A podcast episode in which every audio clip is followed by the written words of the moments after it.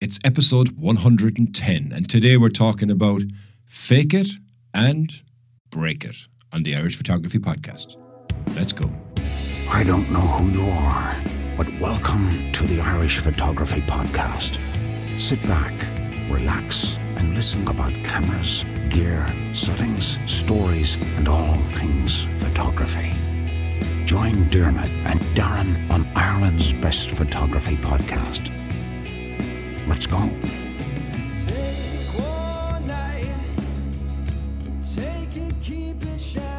And you're very welcome to episode 110 of the Irish Photography Podcast. I'm Darren, I'm your host this evening. I'm joined, as ever, by Mr. Diarmuid O'Donovan up in Limerick. Diarmuid, what's the crack, Jack? The crack is absolutely mighty. Absolute great day, Darren. Absolutely amazing day. I couldn't be happier. Actually, yeah, before we start, man, come here. Did you just put up workshops on Facebook and within an hour they were sold out? That you're that's why I'm so happy. yeah. Exactly. Wow, man. Wow. Yeah. That's incredible, dude. I couldn't be happier. Genuinely, I, I was to be honest, I was a bit fearful about putting it out, but you know, I was like, you know, what, I've been, I've been working on this for the last two years. I was supposed to do it last year, but I couldn't get the time. And then this year, the whole COVID thing happened, and I was going, oh man, is this going to be put off for another year? Like, Yeah. but no, I says, "Do you know what, we're still going to go ahead. We're going to limit it to four people. And uh, yeah, within the hour, it was sold out. So I'm absolutely stoked. Wow. I'm really excited. Wow. I can't wait for the workshop. Yeah, man, that's unbelievable. Fair play. Like I'd say, you know what, it would be a fantastic workshop too because where you are bringing people is absolutely beautiful. So, you know, Yes. bad weather or not, like I keep telling you, it's no such thing as bad weather, bad conditions. You'll always get a shot. Very true. Very true. And like, I, it wasn't just me that sold the workshop. I think the place sold it for me as well. If I'm being honest, you know, it's a beautiful location. Oh yeah, But it's beautiful coastline, man. I mean, I, I love the coast, as you know, like, but I mean, you know, yeah, Cliffs of Moher, whole Doolin area, that's just rugged as rugged comes. you can't, you just can't beat the Wild Atlantic Way. And speaking of the Wild Atlantic Way, congratulations on your Mizen Head video. That seems to be getting fantastic traction. Oh yeah, cheers, man. Yeah, thanks a lot. Yeah, it's uh, God, the drone footage, dude. You know, I mean, we we knew it was nice when we were there, but when it came together afterwards and they put it into the video, I went, oh yeah, man, look at this. This is just stunning. Like, and actually, to be honest with you, part of me was looking at it when I was editing and going, Jesus, did I actually film this? I mean, this is ridiculous. you know, it's the coastline that looks so nice, to be honest. You know, I mean, I was just so happened to have a camera right in the position, and it wasn't even no. nice light. You know, so I think if we get nice light and something like that, it's going to be incredible. But yeah, thanks a million. I really, really enjoyed sending the drone off the coast. I kind of got bitten by the bug in Three Castle, but Mizen Oh, Head, I think, was the Yeah, Yeah, it was. But like, like, yeah, like your your YouTube thing is really going really nicely. Fair play to you. But then, like you said, like you you posted up on the Facebook, and like within fucking a few hours, you had fucking what is it, seven thousand views, and I was That's like, "What? ridiculous. This- that's insane. I know. I mean, I sent you the picture. I was like, if only YouTube could be like Facebook, you know, because it was every 30 minutes it was going up by a thousand views. Uh, and it's only just gone up earlier today. So we'll see what it's like now as the week will go on. Yeah. But, uh, and I think as well, I don't know, there might be a chance of it being used as well on TV3 um, for the weather. You know, they do videos in the background for the weather. So- All right, I was wondering what you meant by saying that you're on TV3. I was like, for what? Speeding? I didn't In realize that actually video is going to be on it. no, I actually went very slow now when I was recently down in Kerry when I went over the, to the to the Dingle Peninsula. So there was no speeding from my part of view, no, our point of view. yeah. Cool, cool. Anyway, but come here, Darren. What what have we got in store for today, man? Well, you know what, right? I think we got two interesting topics to talk about. And the first one is something which, you know, it can be broad and it can be very narrow.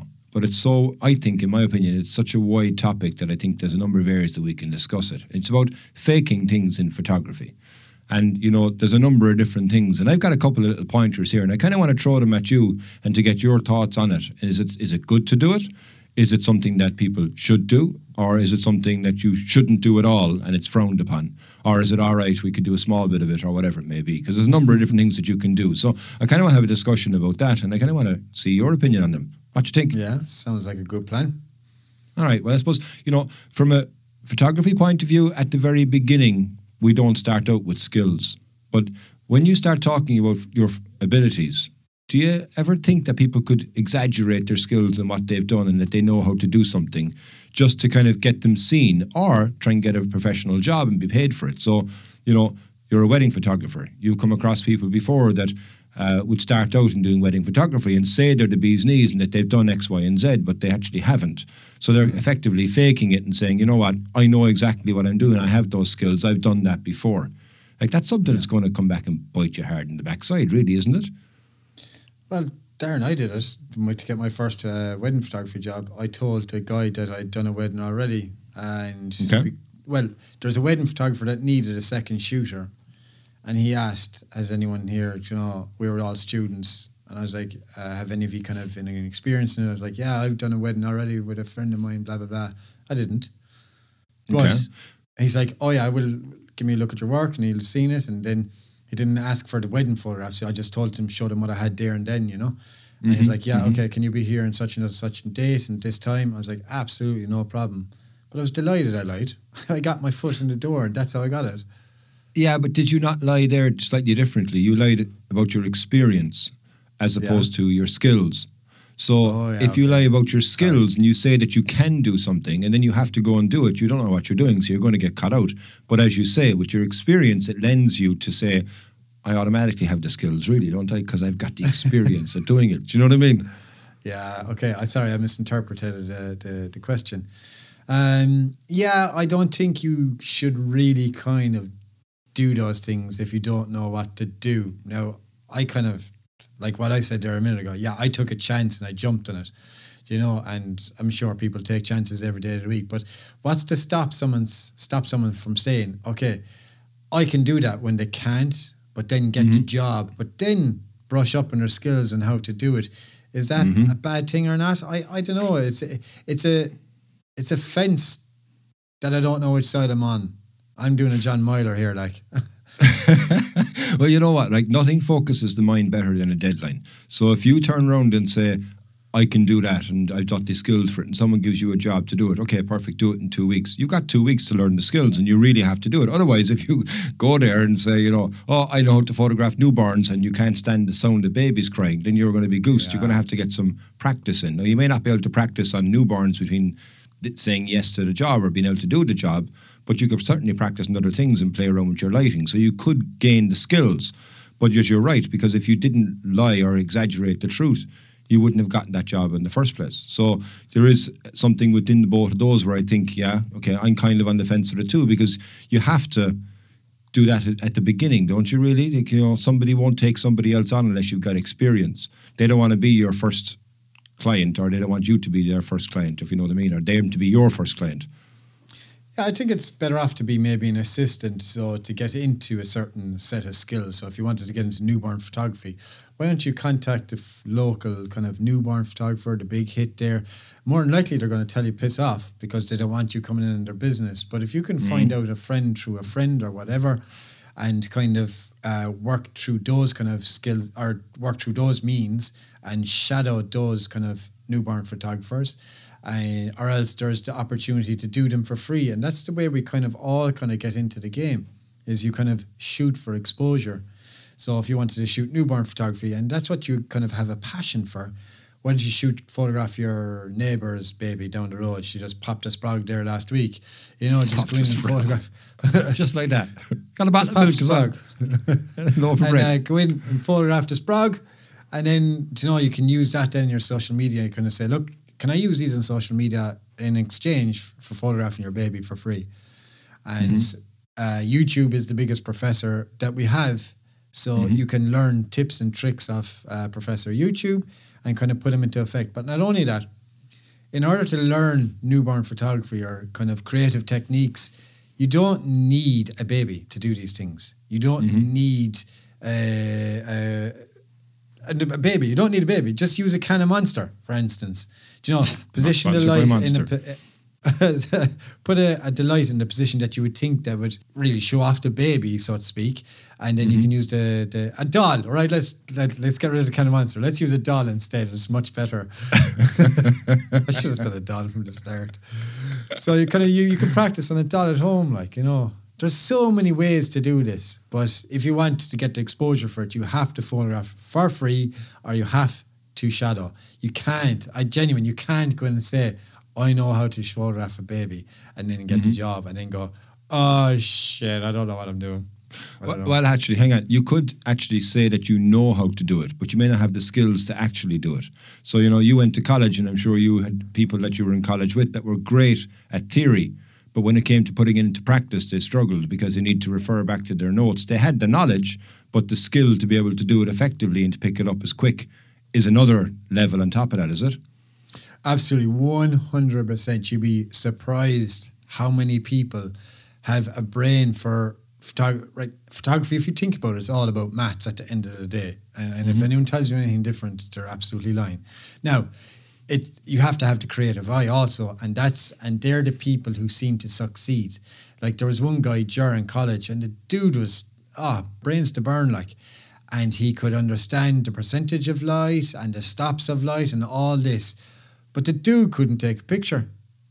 He really Okay. couldn't, like you know, and you felt bad for him. Yeah, you know, yeah. and I was there going, uh, and I couldn't get the whole percentage of uh, stops of light, and I couldn't understand that kind of side of things Uh, because you know, I was obviously only learning, like, and I was there going, I'm, I'm really kind of struggling to see what's the, what's the percentage of aperture from going from one stop to another. How is that one stop? How is that only the third? You know, I just just learning, trying to get it, and he was telling me how it worked, and then I was trying to kind of show him the ways on how to take a picture and using the creative eye, like you know.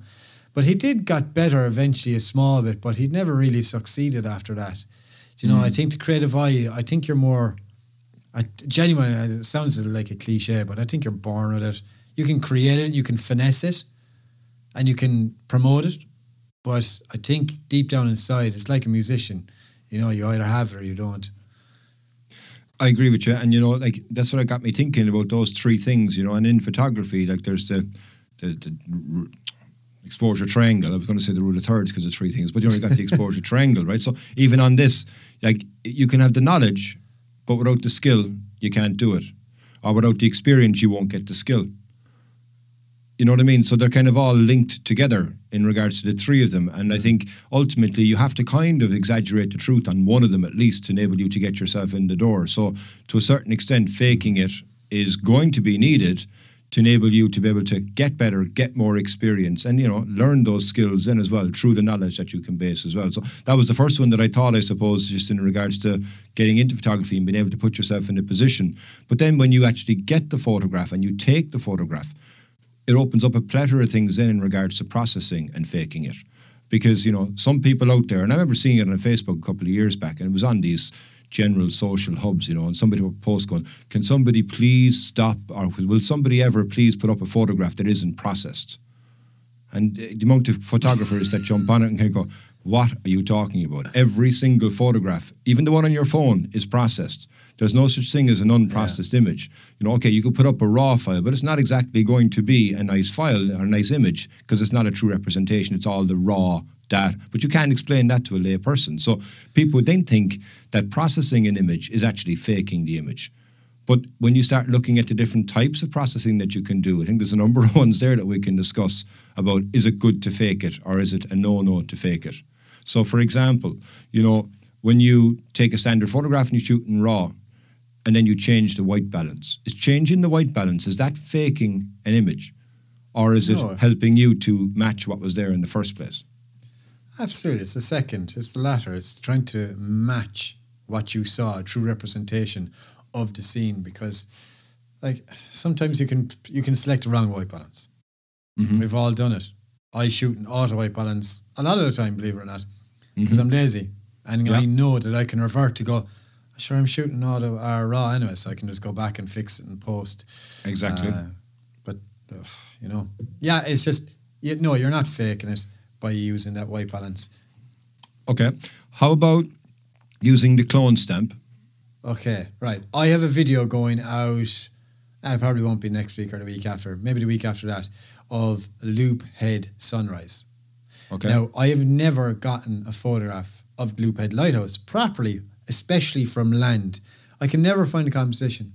I can mm-hmm. never get it. And I'm there going, what am I doing wrong here? Okay, the light's not right, this and that.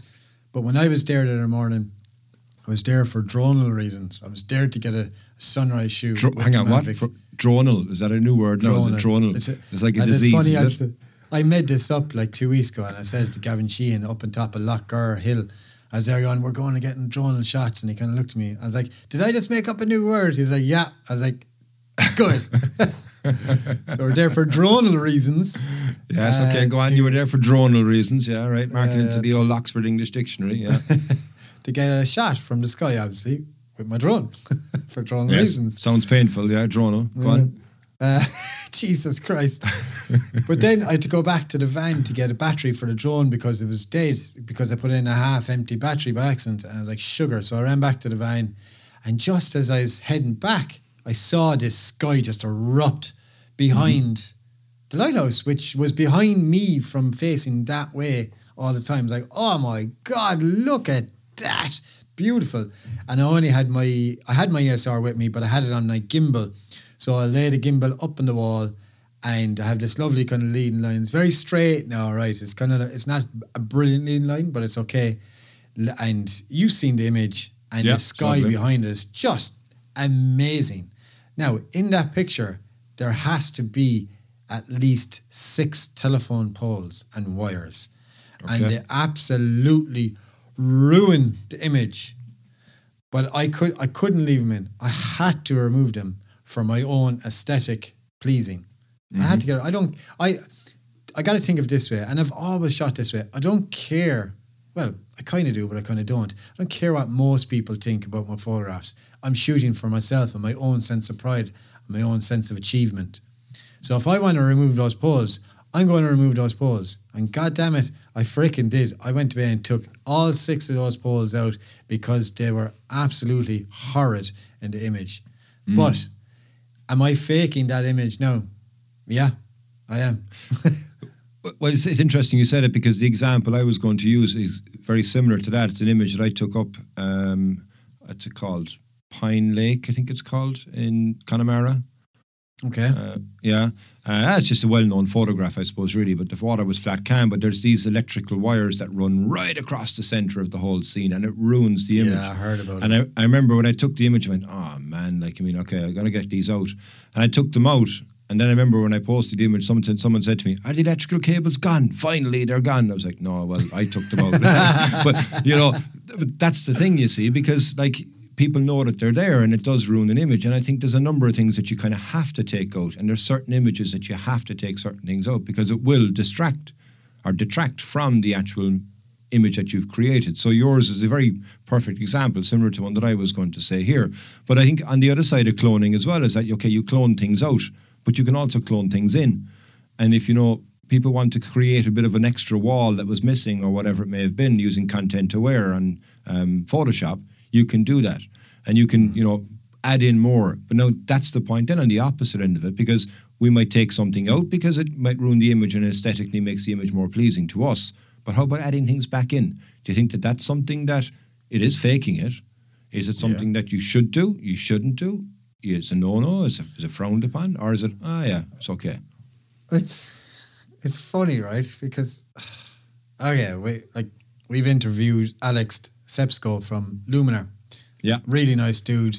And you can add things and you can remove things with that program. You can do it uh, with Photoshop as well. But Luminar has been renowned now for the sky replacer. replacement, You yeah. know, and I've seen so many bad examples that I almost get sick in my mouth. Mhm. And I know it's horrible because I have done it from time to time also. Okay. But if it's done right, I've no problem seeing it. I've no, and I'll say, great shot, well done. Uh, sky was replaced, good few happy days, and it's a fabulous, fabulous image. But then if I don't replace the sky, like I have one shot from Norway, or sorry, Florway, uh, we're not allowed to say we the name never talk the about, podcast. yeah.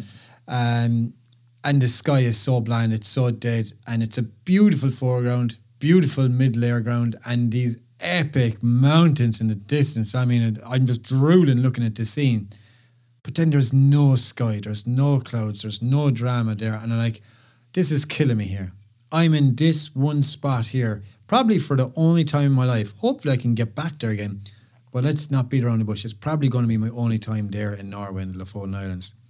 So as they're going, I don't care. I'm sticking a sky in here in Luminar 4. And man, it's an awesome job. You cannot tell the difference. You you don't know. You Mm-hmm. really don't know. Even Nick Page didn't even know. Mm-hmm. So, you know, And that, but that's the thing, right? And I, that's I, that was actually the next thing I was going to talk about, which was the sky, because you replace the sky with your own sky, not a, a stock sky from Luminar. correct. And I think that's where the difference comes in. Because if you go with the stock sky, every single other person out there that wants to do any of these sky replacements can do a stock sky. And actually, I've only ever done it once. I remember we went up to Downpatrick and, uh, you know, sad story when I lost my filters. But um, I remember at the time thinking, she'd be mad if we had a different sky here. I went, hang on, I'll give this Luminar 4 a go. I gave it a go. I'd never used before. I threw in this colourful sky, whatever it was, and I made the whole thing kind of a dreamy effect. And I put it up and I said, you know, just for shits and giggles, this is what I did, blah, blah, blah, blah, blah. And I think it was Fergus Cooper went, oh, yeah, you, you use sunset number four. Mm. But because he knew the sky, because the sky is so used so often that people, you know, Yeah. it's kind of been rinsed. But if you're using your own sky and you got to, you mentioned to me before when we were up in Donegal that day, you went, check out the light over here, hang on, I got to build up my sky bank. Because exactly that is that if you ever did need something, you've got something unique. And as you said, you, you wouldn't know it. So at that point, you are faking the image, but is it making the image that 10 times damn better? Yeah. It can. It depends on your ability as a post processor, not a photographer, a post processor, because they are drastically two different things. Mm-hmm. Most people are good at one thing. It's rare that you get people who are amazing at both things. You've Nick Page, who's freaking one of those guys. Mm-hmm. Okay, who's just ridiculously good at post processing and photography. True story. I, yeah. I like to think I'm a good photographer, but I'm not brilliant at post processing. I'm okay. I get by, you know. But like, if you can post process in such a nice way that it's believable that you don't even know that it's done, then I'm all for it. I think it's amazing. But if it's done wrong and it looks so tacky and you people forget to uh, relight the front, the foreground. So they have this lovely, amazing sunset in the distance, and then they've this harsh light on the foreground with the light coming from a total different direction. You know, but look, come, come here. I've done it myself in the early days, so uh, like they could be learning then as well. And I don't want to discourage someone from doing it because we all have to start somewhere, and you know, Yeah, Yeah. but being subtle is the key. And I think that's Yeah. the important part. And like, you know, you say there about, you know, replacing a sky, but how about if you take like multiple shots? So you mentioned about Nick Page and how good he is in regards to taking photos and doing the post processing. Another person, another guest we've had in the podcast, Michael Shainblum, and he, from his astro point of view, you know, so he'll take an exposure for the foreground. And then he'd take a different set of exposures and multiple exposures for the sky and stack them all together, and bang, you get an absolutely banger of an image. Now, if I go up my camera and I just set my camera up for 25 seconds, I'm not going to get exactly the same image as him. So I'm not doing it in, in, in do it in the camera, get it right in the camera first time. There's a lot of involved that you have to combine multiple shots to be able to get that end image from a, an astro point of view.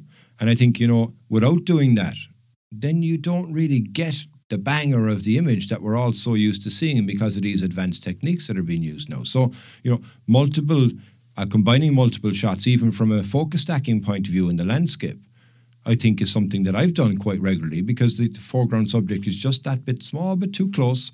And I want to make sure that I get it um, uh, sharp from front to back. Yeah. And s- Yeah. si- similarly, in, in the same scene, you've got time blending. So you know, you take one photograph when it's daytime. You take another one if you've got waves with a certain movement to the waves. You take another one when the si- the, the, the, the, light was setting, so the rocks are lit up red. And you take a further one for the sunset sky, and bang, it's all one image, and you get the different movements in different tones. But again, like that's faking it because it's not taken in the shot, but it's a beautiful image and it's things that you have to do because post processing is part of the art of photography now. Oh, sure. It's knowledge is power. Genuine. That, knowledge is power. If you have the knowledge, you can go places. If you're lazy and lackadaisy and you just enjoy what you do, and that's fine. There's no problem with it in any way, shape, or form. And you're just a keen amateur photographer. Great, good for you. But it's the guys that put in the extra hours, the extra bit of gra, mm-hmm. you know, that are going to make it and be these kind of people up in these um, pedestals. Like you look at Bernard Garrity, look at his portfolio. It's amazing. It is. I mean, his pictures are just jaw dropping. He gets to some of the best spots in the world, and the dude knows how to work his camera. So, Absolutely. And you know, right, when you think of it there, right, um, like Bernard actually mentioned he wanted to go to the US uh, to do storm chasing. Did you see the story recently that blew up? I think it was Petapix or something like that. Um, some photographer took a photograph of a supercell. And there was three tornadoes coming out of the supercell and there was a house right next to the supercell and he was as if he was right in the middle of the whole thing. And immediately put it up and went yeah this is my image. And it's like as if he dropped a bomb and just went there you go you can discuss. And everybody went nuts and going oh my god it's amazing. And then you get people going oh that's fake man. I've seen that exact same tornado that you're using in the middle there another image from something else before. And they started to attack him but he never even responded he just went, there's an image. He didn't turn around and say if it was real or if it was fake. It was an image that he posted. But everybody then went to town and going, it's fake, it's this, it's fake, it's that. He's just sitting back potentially looking and kind of going, all right, lads, fair enough, like, whatever. I put up the image because I, I, I, I like the image and what I made, you know? So, like, is it something now that we're all appeal or it appeals to us because we see this type of image? This is the banger that you're expecting to see. Whereas Joe Bloggs comes along and he takes an, an ordinary shot, which is still a great shot, but it's not like this fantastic pr- production that this guy has created. So let me ask you this: If somebody puts up an image and it's a clear composite, like you know, you said about bad examples, light is a big one. You know, so you've got light coming from multiple directions in one image, and they don't say that it's a composite. They're saying, "Oh, I took this shot yesterday. What do you think?" That's definitely faking it because you should actually be honest and say, "You know what? This is my vision." Um, and like I think, moreover, you can get a number of crazy fantasy art images where there's multiple things being put into the image. And as you say, it's the person that makes it that goes that little bit extra, and you can't even tell when you look at that image that it was multiple shots. This was from that, this was from this, this was from that, and bang, you get an image that's a banger. Mm-hmm. I don't know what the question is, sorry. somebody who says that they created something or somebody who is open and honest and saying you know no, it's fake i made it myself or I, it's it's you know is it right or wrong yeah exactly Okay, sorry. I just got, I was mesmerized by all this artists and all this. I got, I got lost. I was in full flow now. To be fair, like yeah. I said, "Where's the question?" uh, is it wrong? Uh, yeah, no. There's you can argue both sides of it, uh, Darren uh, look, people have to learn. People have to stick up their work and kind of get tips and tricks and uh, to pro- progress as a photographer and progress as a digital artist or digital mm-hmm. photographer artist. So yeah, look, I just rather not look at very bad examples, and I know that might seem shallow of me, you know, but but I've no problem helping someone if someone wants to reach out that are trying to learn how to do something, and I'm not going to be the best digital artist to help you out because I'm still learning about all that myself to a certain degree. But like I'll help anyone out that just wants to reach out and I'll do what I can for them, you know. So what about if somebody rang you and said, Diarmuid, I've been shooting Canon for the last ten years. I'm sick to death. Fair play to you for buying a proper camera. That's I'm sick. Uh, I'm sick to death of Canon, and I'm thinking of moving to another brand. In the meantime, Nikon have been contacting you and saying, Diarmuid, we love your work. We'd love for you to try out a camera. And if you every camera that you sell we're going to give you 300 euros. Now mm-hmm. this person says, I'm looking to change from Canon. You're loyal to Canon. You are absolutely loyal to Canon. You've got yeah. 300 bucks from every camera. All you got to do to this guy is tell him that the Nikon camera is good and you'll get 300 bucks. I don't think you do that.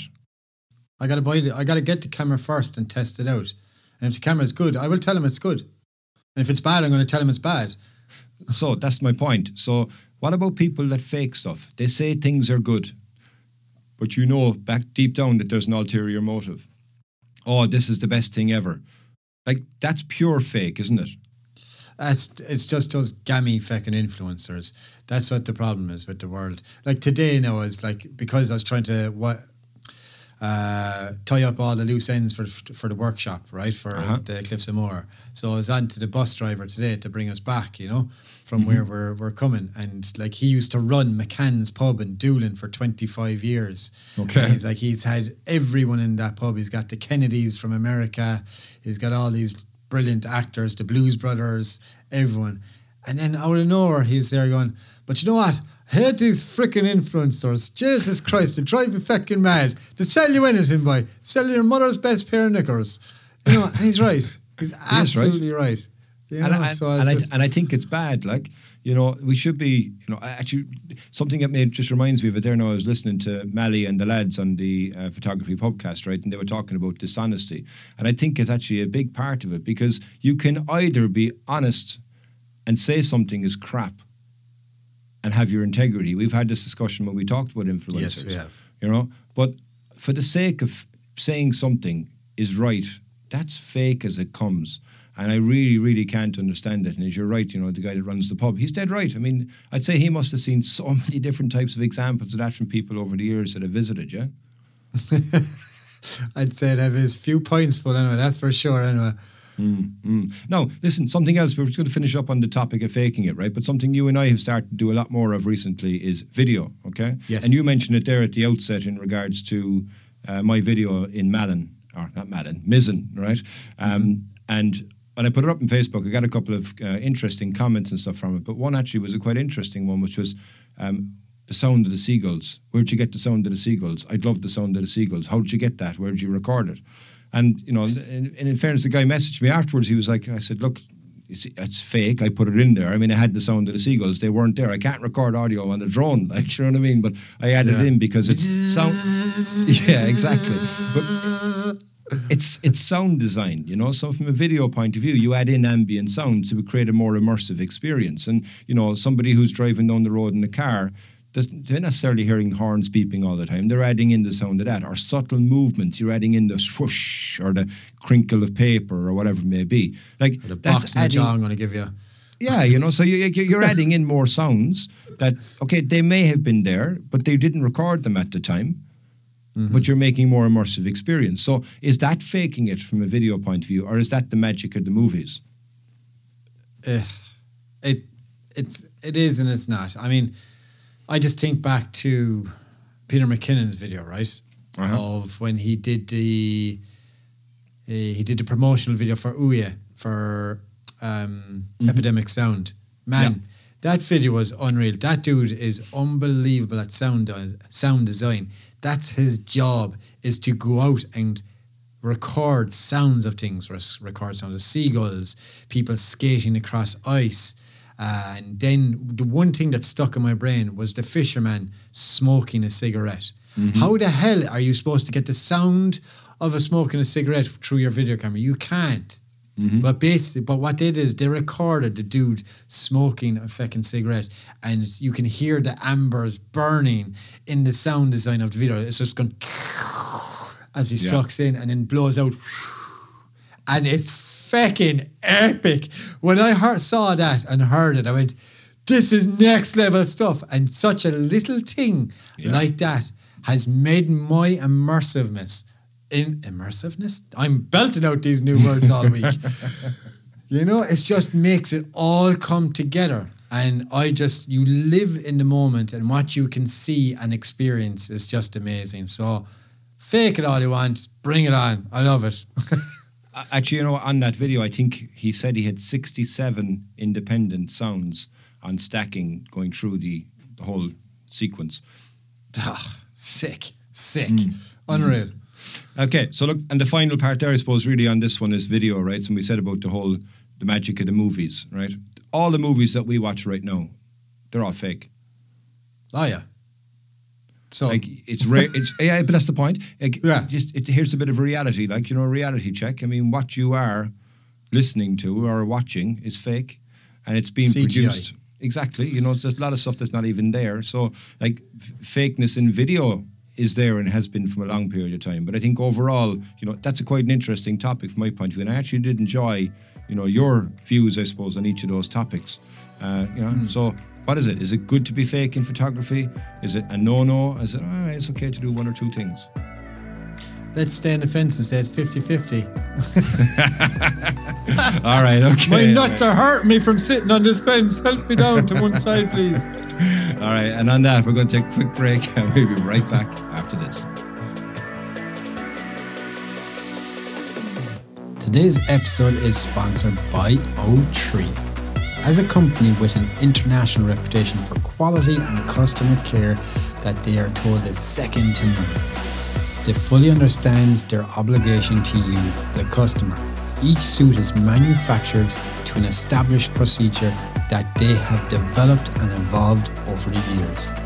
With their experienced, dedicated team, O3 has grown into the respected dry suit and wetsuit manufacturer and is an established market leader, putting quality neoprene innovation and service at the very core of everything they do.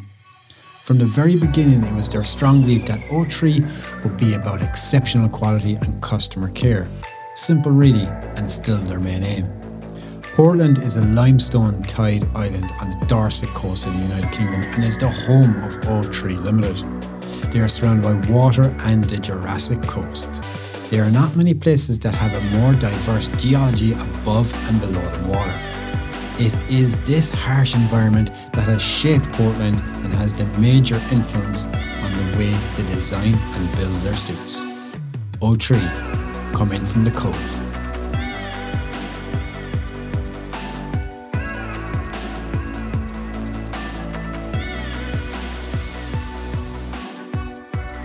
And you're very welcome back to the Irish Photography Podcast. And Diarmuid, the second topic today now is we've done the fake it, now it's down to break it. What do you think I mean by that one? Oh, well, I just broke my nuts from sitting on the shelf or the shelf on the on the fence from the last topic. Have been a pretty small shelf. Hopefully, hopefully we're not going to break anymore. Um, break it, yeah. So break it, breaking things.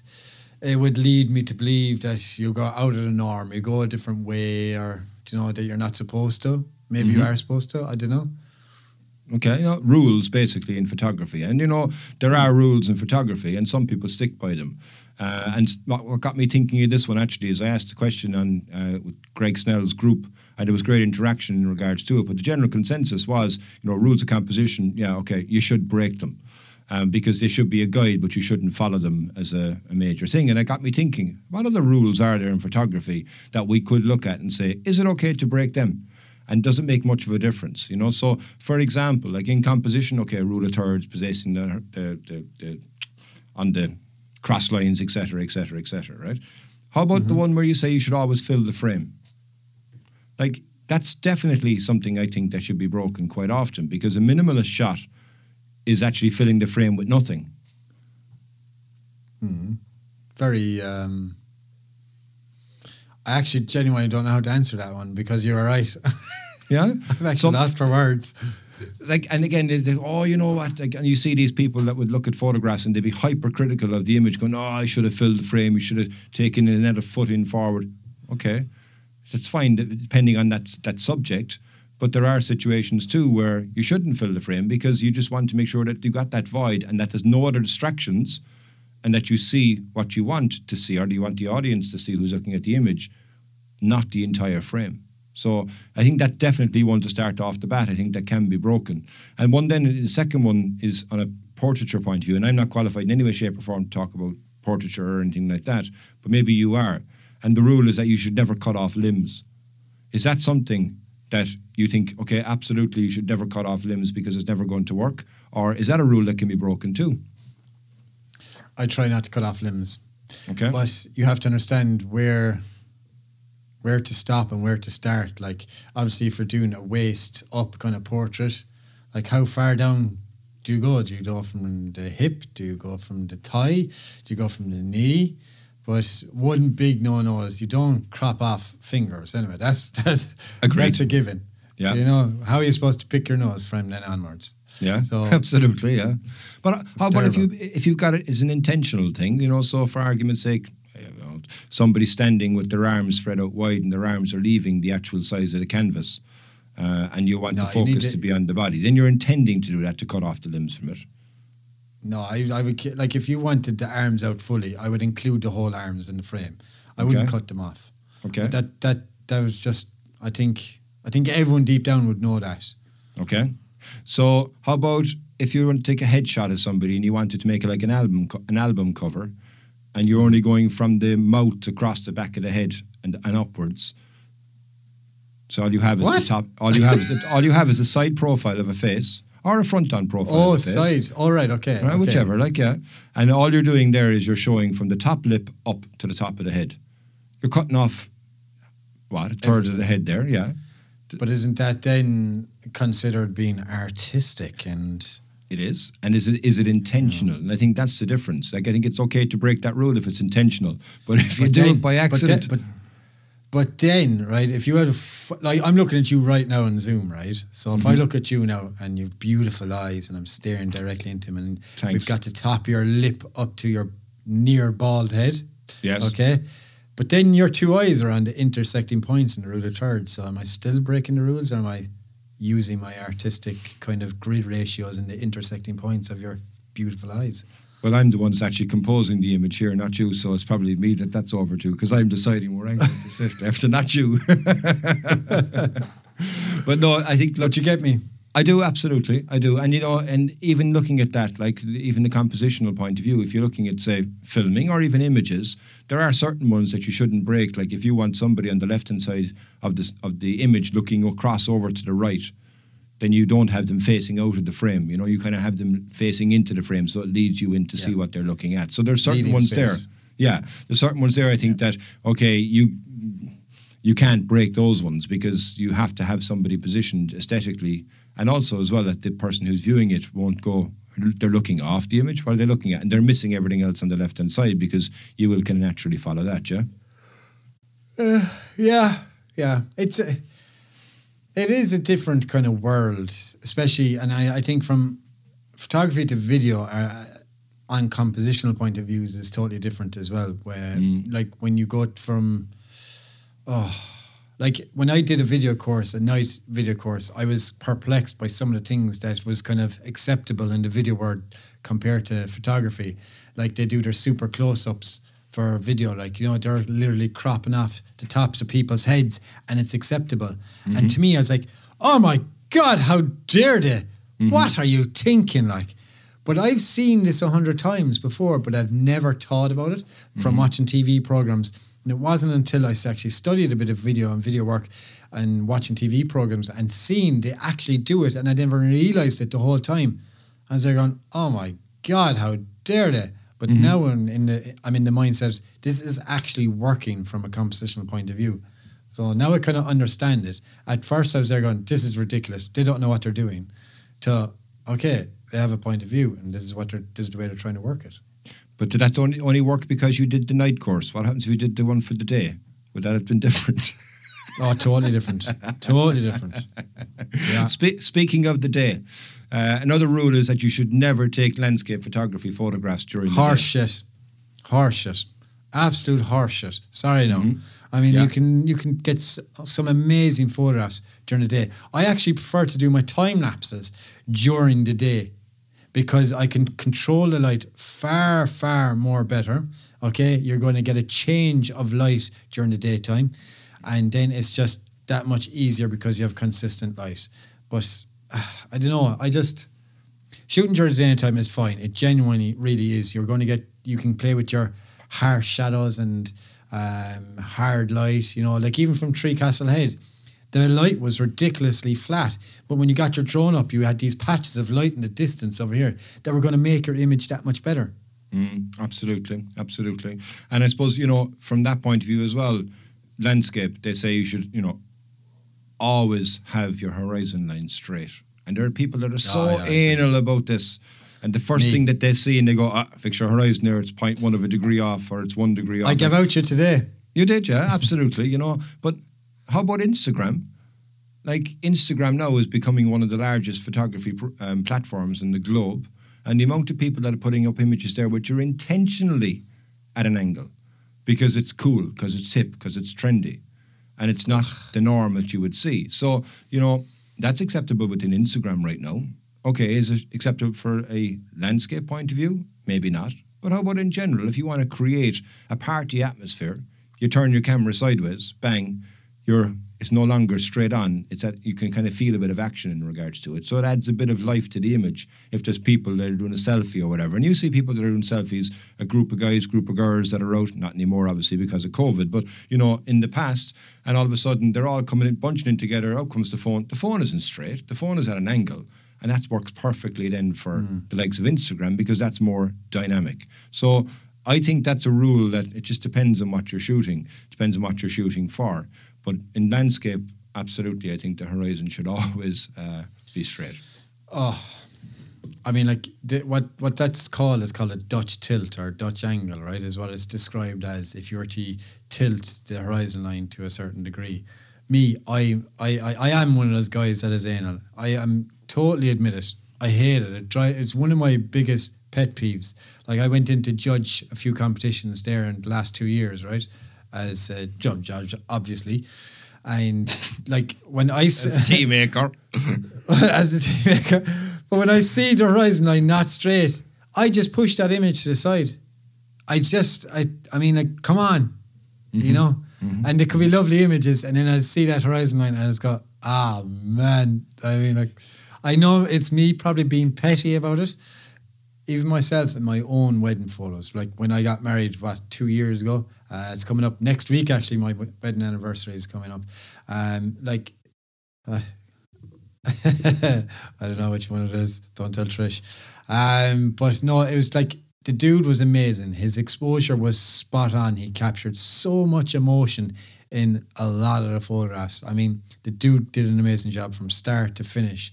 But me, but m- me being so anal about horizon lines, like when we went out for our photographs outside on our location shoot, the horizon line was tilted in some of them. But that's not his fault he's not exactly a landscape photographer he doesn't take take these things into mind. I'm sure he tries to straighten them while he's I, while in camera. Like I'm, I'm not sure he does it uh, on purpose to untilt him. But I had to go in and I put him into Lightroom and I just fixed the tilt ever so slightly because if I'm looking at my wedding album in two or three years' time and I see a tilted horizon, I'll lose the plot. You know?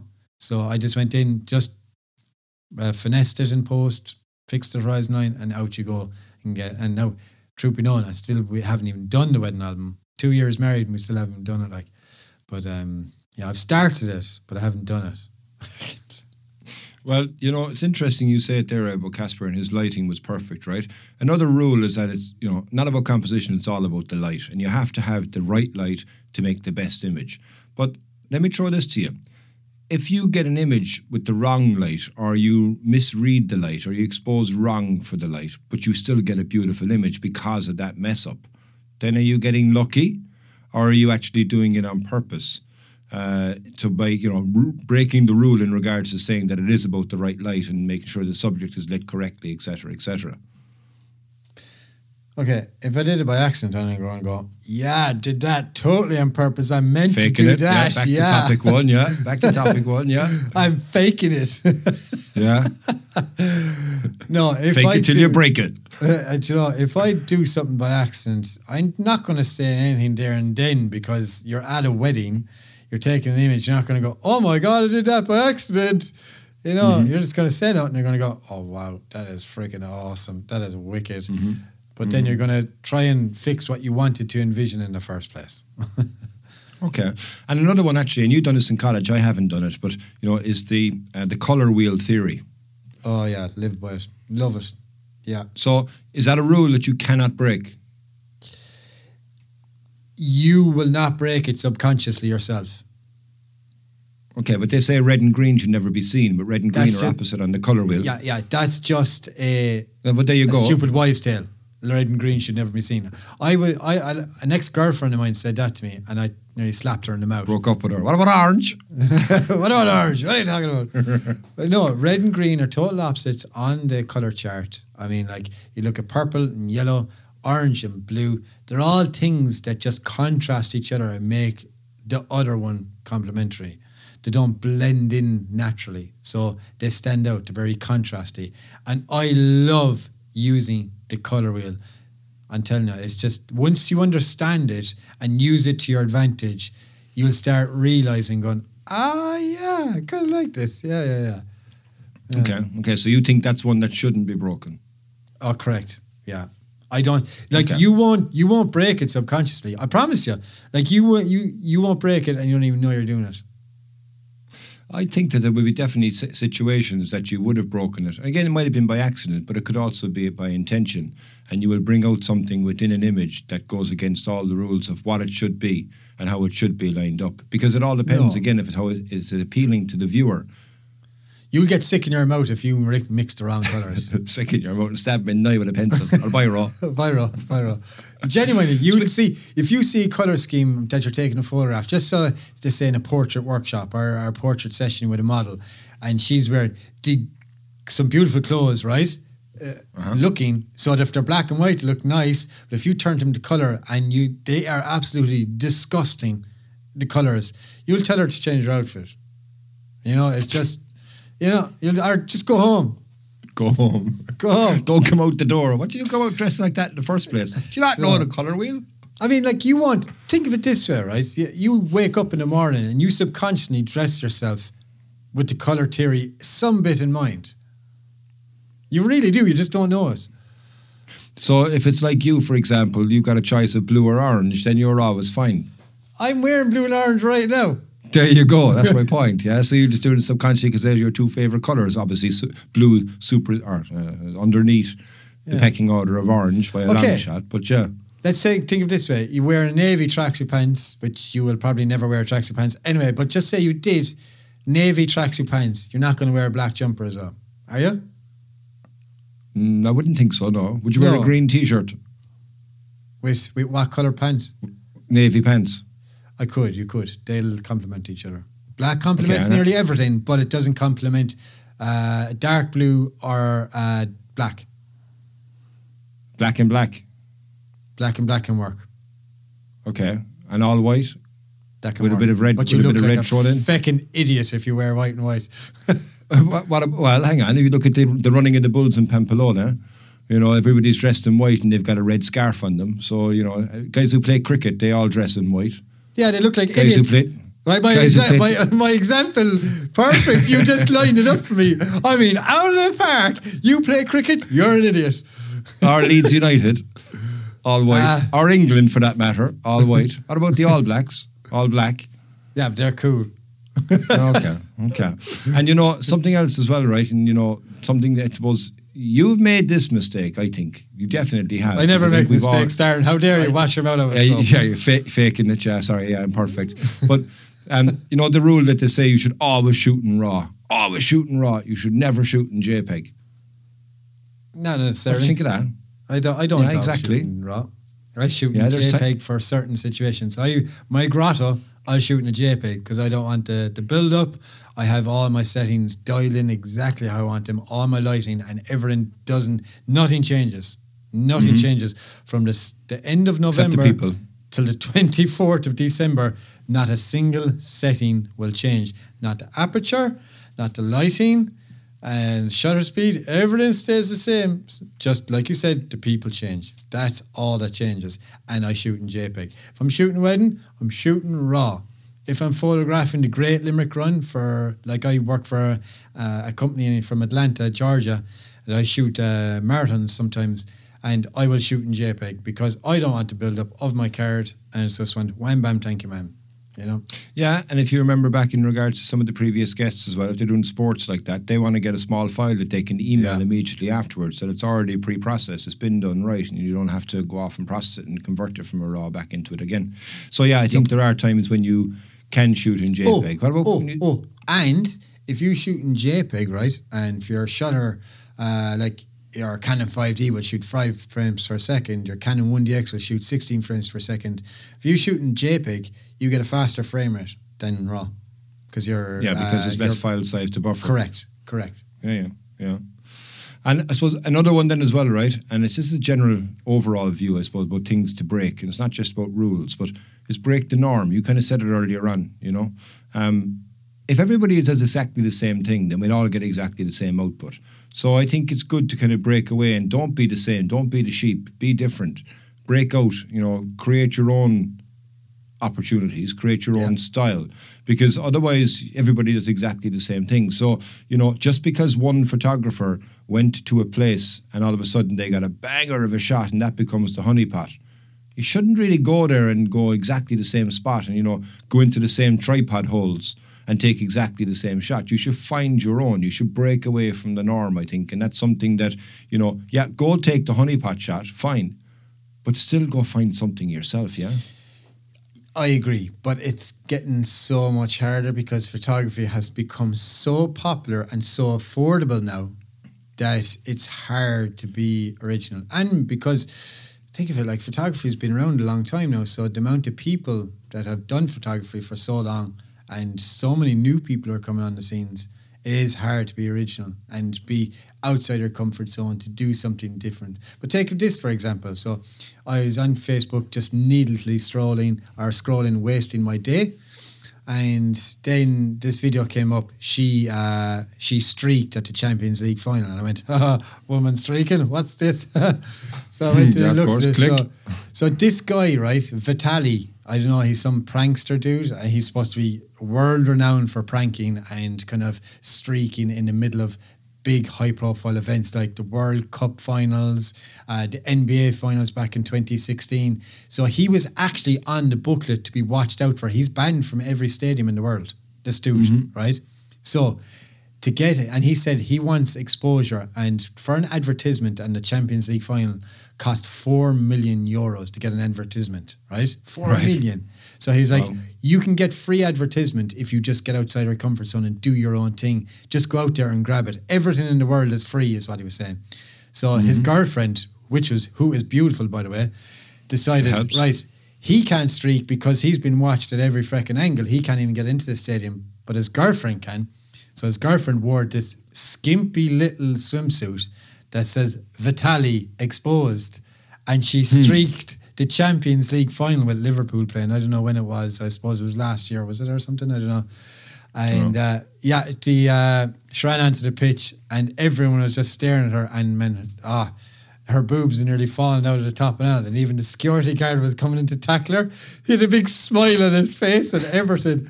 But she said herself, it was so worth doing. Like she got a lot of hate and a lot of congratulations, but like she wasn't really anyone on Instagram. And all of a sudden, she's got 2.6 million followers on Instagram. And now she's actually building a career because of this, because she went outside of her comfort zone and did something different. So hmm. there you go. He- Here's here's another one uh, that I was thinking around. I was thinking about these things to break, right? And it's something that a lot of people say. You're also one of them. You're quite a big proponent of saying, get out of auto, get into manual, learn the Yeah. camera, learn the controls, take control of your image. You should be in control, etc., etc. And I would agree with that ordinarily.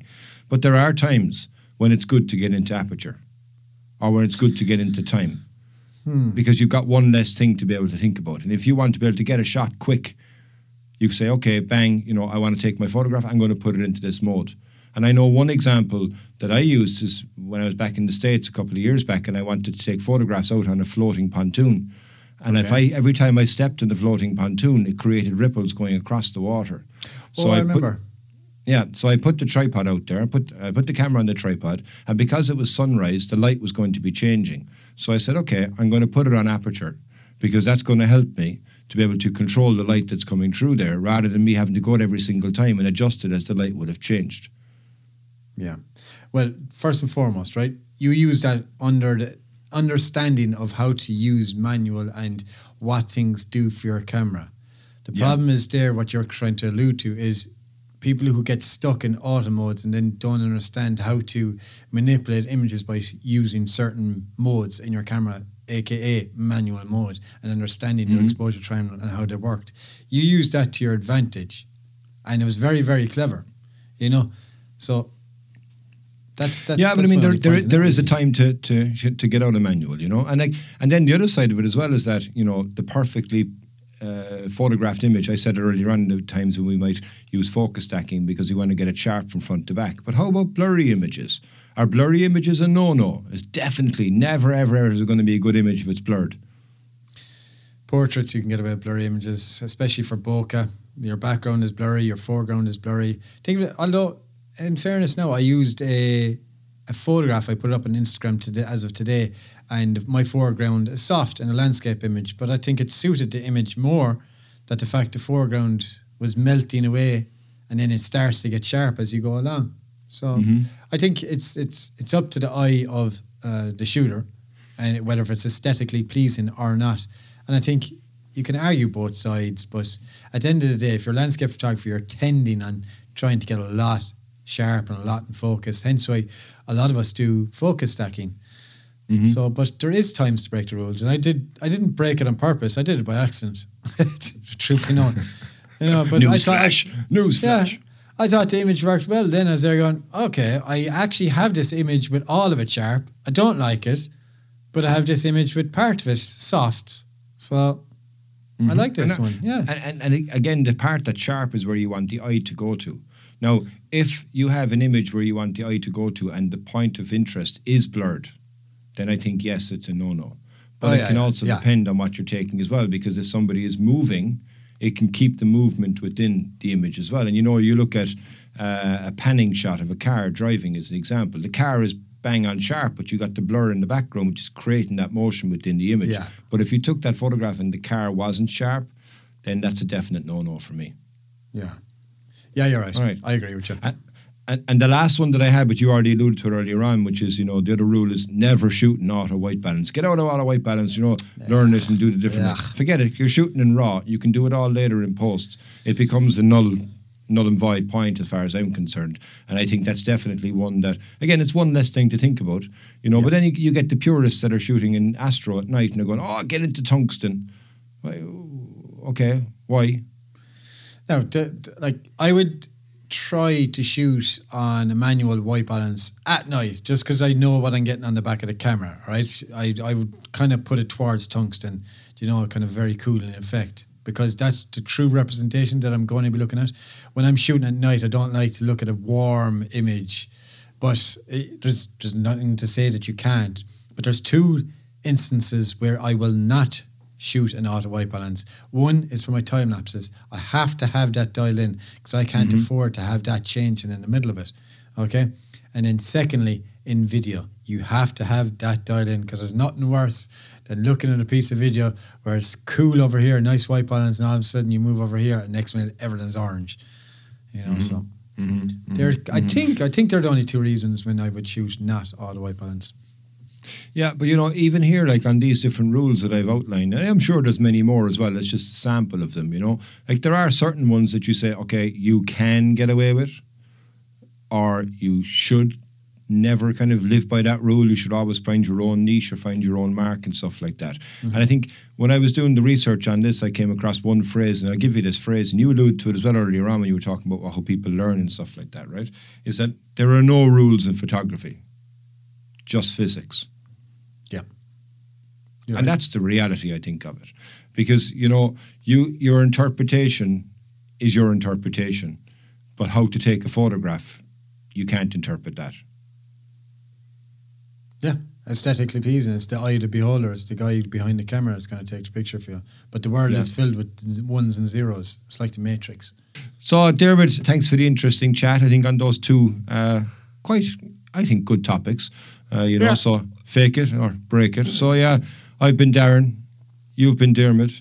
Thanks a million for listening. And uh, you know, if you want to continue the conversation, jump over onto the Facebook page. Just search for the Irish Photography Podcast. You'll pop up in the groups.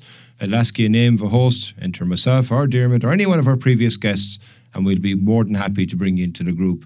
And if you're an Instagram person, uh, tag your photographs on the Irish Photography Podcast every Friday. We do our Friday feature, and we'll feature your images uh, throughout the, um, the, the the stories on the Instagram. So, yeah, thanks very much. And uh, until the next time, from me and Cork, anyway, slán phone. Hey. Hey guys, if you dig what you're hearing, why don't you jump over to iTunes, Spotify, or wherever you get your podcasts? Give us a five star rating and don't forget to share with your friends. With all that done, we'll see you next week. And remember, keep shooting.